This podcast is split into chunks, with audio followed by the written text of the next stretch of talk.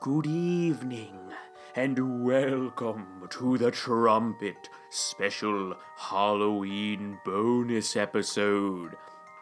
oh, excuse me. I was drinking a zombie frappuccino before I started recording and it got stuck in my throat. Hi, everyone. This is your host, Robert Jean Palecchio, as always. I would like to thank everybody for their patience and apologize in advance for the lack of an episode this month. Due to some personal life events that are being handled very, very quickly, I have unfortunately had to put the trumpet on a very, very brief hiatus. We will return next month with our regularly scheduled playwright interviews. On that note, Ears is back up and running in Philadelphia.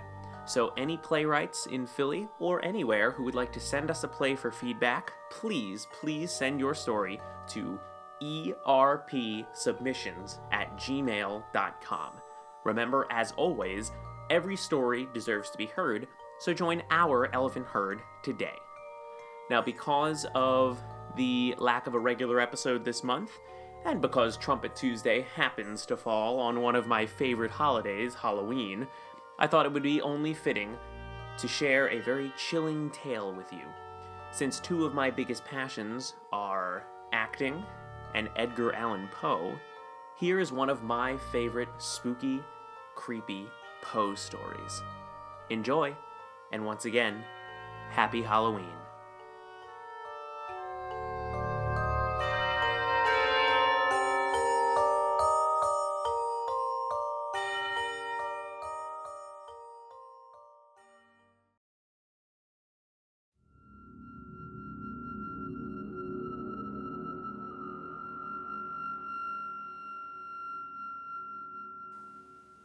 True. Nervous, very dreadfully nervous I had been, and am. But why will you say that I am mad? The disease has sharpened my senses, not destroyed, not dulled them. Above all was the sense of hearing acute. I heard all things in heaven and the earth. I heard many things in hell. How then am I mad? Hearken, and observe how healthily, how calmly I can tell you the whole story. It is impossible to say how first the idea entered my brain, but once conceived, it haunted me day and night. Object there was none. Passion there was none. I loved the old man. He had never wronged me. He had never given me insult. For his gold, I had no desire. I think it was his eye. Yes, it was this. He had the eye of a vulture, a pale blue eye, with a film over it. Whenever it fell upon me, my blood ran cold, and so by degrees, very gradually, I made up my mind to take his life, the life of this old man, and thus rid myself of the eye forever. Now, this is the point. You fancy me mad. Madmen know nothing, but you have not seen me. You should have seen how wisely I proceeded, with what caution, with what foresight, with what dissimulation I went to work. I was never kinder to the old man than during the whole week before I killed him. And every night, about midnight, I turned the latch of his door and opened it, oh so gently. And then, when I had made an opening sufficient for my head, I put in a dark lantern all closed, closed, so that no light shone out, and then I thrust in my head. Oh, you would have laughed to see how cunningly I thrust it in. I moved it slowly, very, very slowly, so that I might not disturb the old man's sleep. It took me an hour to place my whole head within the opening, so far that I could see him as he lay upon the bed. Would a madman have been so wise as this? And then, when my head was well in the room, I undid the lantern cautiously. Oh, so cautiously, cautiously, for the hinges creaked. I undid it just so much that a single thin ray fell upon the vulture eye. And this I did for seven long nights, every night, just at midnight. But I found the eye always closed and so it was impossible to do the work, for it was not the old man who vexed me, but his evil eye. And every morning, when the day broke, I went boldly into the chamber and spoke courageously to him, calling him by name in a hearty tone and inquiring how he had passed the night. So, you see, he would have been a very profound old man indeed to suspect that every night, just at twelve, I looked in upon him while he slept. Upon the eighth night, I was more than usually cautious in opening the door. A watch's minute hand moves more quickly than mine did. Never before that night had I felt the extent of my own powers of my sagacity. I could scarcely contain my feelings of triumph to think that there I was, opening the door little by little, and he not even dream of my secret deeds or thoughts. I fairly chuckled at the idea. And perhaps he heard me, for he moved on the bed suddenly, as if startled. Now, you may think that I drew back, but no. His room was as black as pitch with the thick darkness, for the shutters were close fastened through fear of robbers. And so I knew that he could not see the opening of the door, and I kept pushing it on steadily, steadily. I had my head in and was about to open the lantern when my thumb slipped upon the tin fastening and the old man sprang up in bed, crying out, Who's there? I kept quite still and said nothing. For a whole hour, I did not move a muscle and in the meantime, I did not hear him lie down. He was still sitting up in bed listening, just as I have done, night after night, hearkening to the death watches in the wall.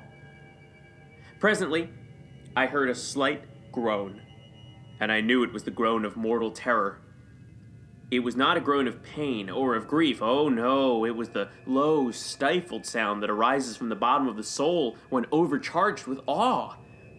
I knew that sound well. Many a night, just at midnight, when all the world slept, it had welled up from my own bosom, deepening with its dreadful echo the terrors that distracted me. I say I knew it well. I knew what the old man felt and pitied him, although I chuckled at heart. I knew that he'd been lying awake ever since the first slight noise. When he had turned in the bed, his fears had been ever since growing upon him.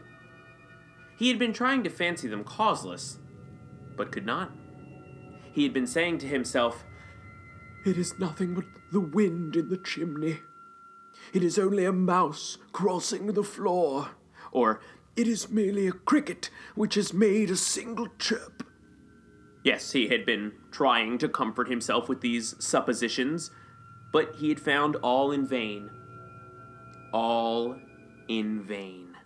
Because death, in approaching him, had stalked with his black shadow before him and enveloped the victim, and it was the mournful influence of the unperceived shadow that caused him to feel although he neither saw nor heard, to feel the presence of my head within the room.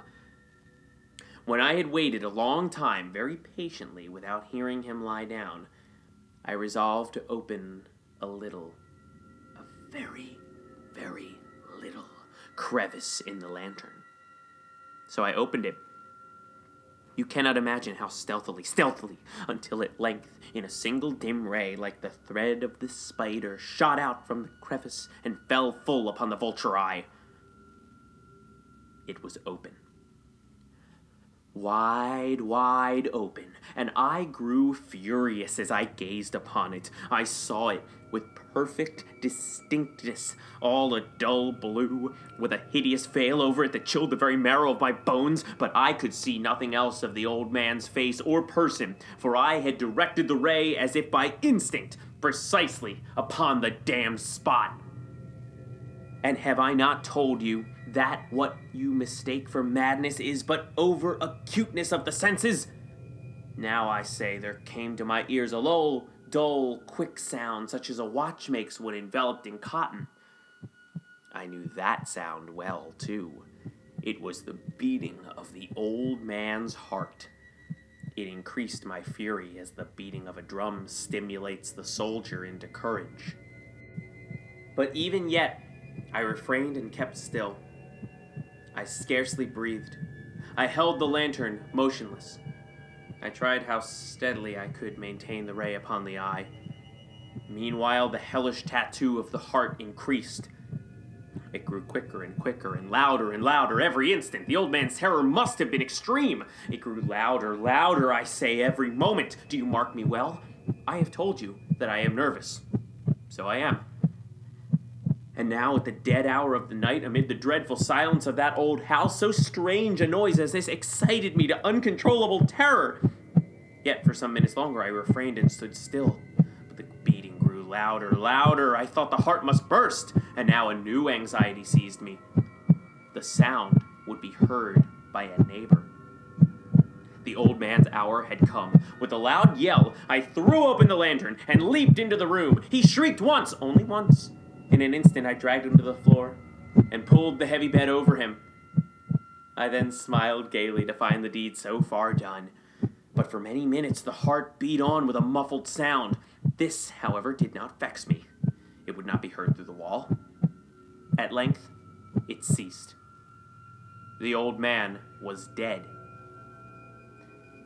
I removed the bed and examined the corpse. Yes, he was stone, stone dead. I placed my hand upon the heart and held it there many minutes.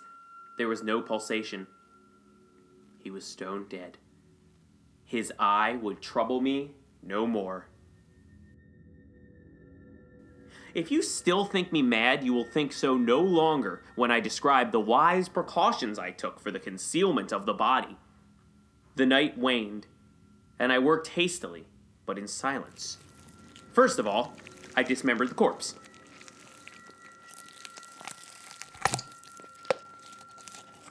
I cut off the head and the arms and the legs. I then took up three planks from the flooring of the chamber and deposited all between the scantlings. I then replaced the boards so cleverly, so cunningly, that no human eye, not even his, could have detected anything wrong there was nothing to wash out, no stain of any kind, no blood spot whatsoever. I'd been too wary for that. A tub had caught it all. oh, when I had made an end of these labors, it was four o'clock. Still dark as midnight. As the bell sounded the hour, there came a knocking at the street door. I went down to open it with a light heart, for what had I now to fear? There entered three men, who introduced themselves with perfect suavity as officers of the police. A shriek had been heard by the neighbor during the night. A suspicion of foul play had been aroused. Information had been lodged at the police office, and they, the officers, had been deputed to search the premises. I smiled. For what had I to fear? I bade the gentleman welcome the shriek, I said, was my own in a dream. The old man, I mentioned, was absent in the country. I took my visitors all over the house. I bade them search, search well. I led them at length to his chamber. I showed them his treasures, secure, undisturbed. In the enthusiasm of my confidence, I brought chairs into the room and desired them here to rest from their fatigues while I, myself, in the wild audacity of my perfect triumph, placed my own seat upon the very spot beneath which reposed the corpse of the victim. The officers were satisfied. My manner had convinced them. I was singularly at ease. They sat, and while I answered cheerily, they chatted of familiar things. But ere long, I found myself getting pale and wished them gone. My head ached, and I fancied a ringing in my ears, but still they sat and still chatted. The ringing became more distinct. It continued and became more distinct. I talked more freely to get rid of the feeling, but it continued and gained definitiveness until at length I found that the noise was not within my ears. No doubt I now grew very pale, but I talked more fluently, with a heightened voice. Yet the sound increased, and what could I do? It was a low, dull, quick sound, much like the sound a watch makes as it's enveloped in cotton. I gasped for breath. and yet the officers heard it not. I talked more quickly, more vehemently, but the noise steadily increased. I arose and argued about trifles in a high key with violent gesticulations, but the noise steadily increased. Why would they not be gone? I paced the floor to and fro with heavy strides as if excited to fury by observations of these men, but the noise steadily increased. Oh God, what could I do? I foamed, I raved, I swore, I swung the chair upon which I had been sitting and grated it upon the boards.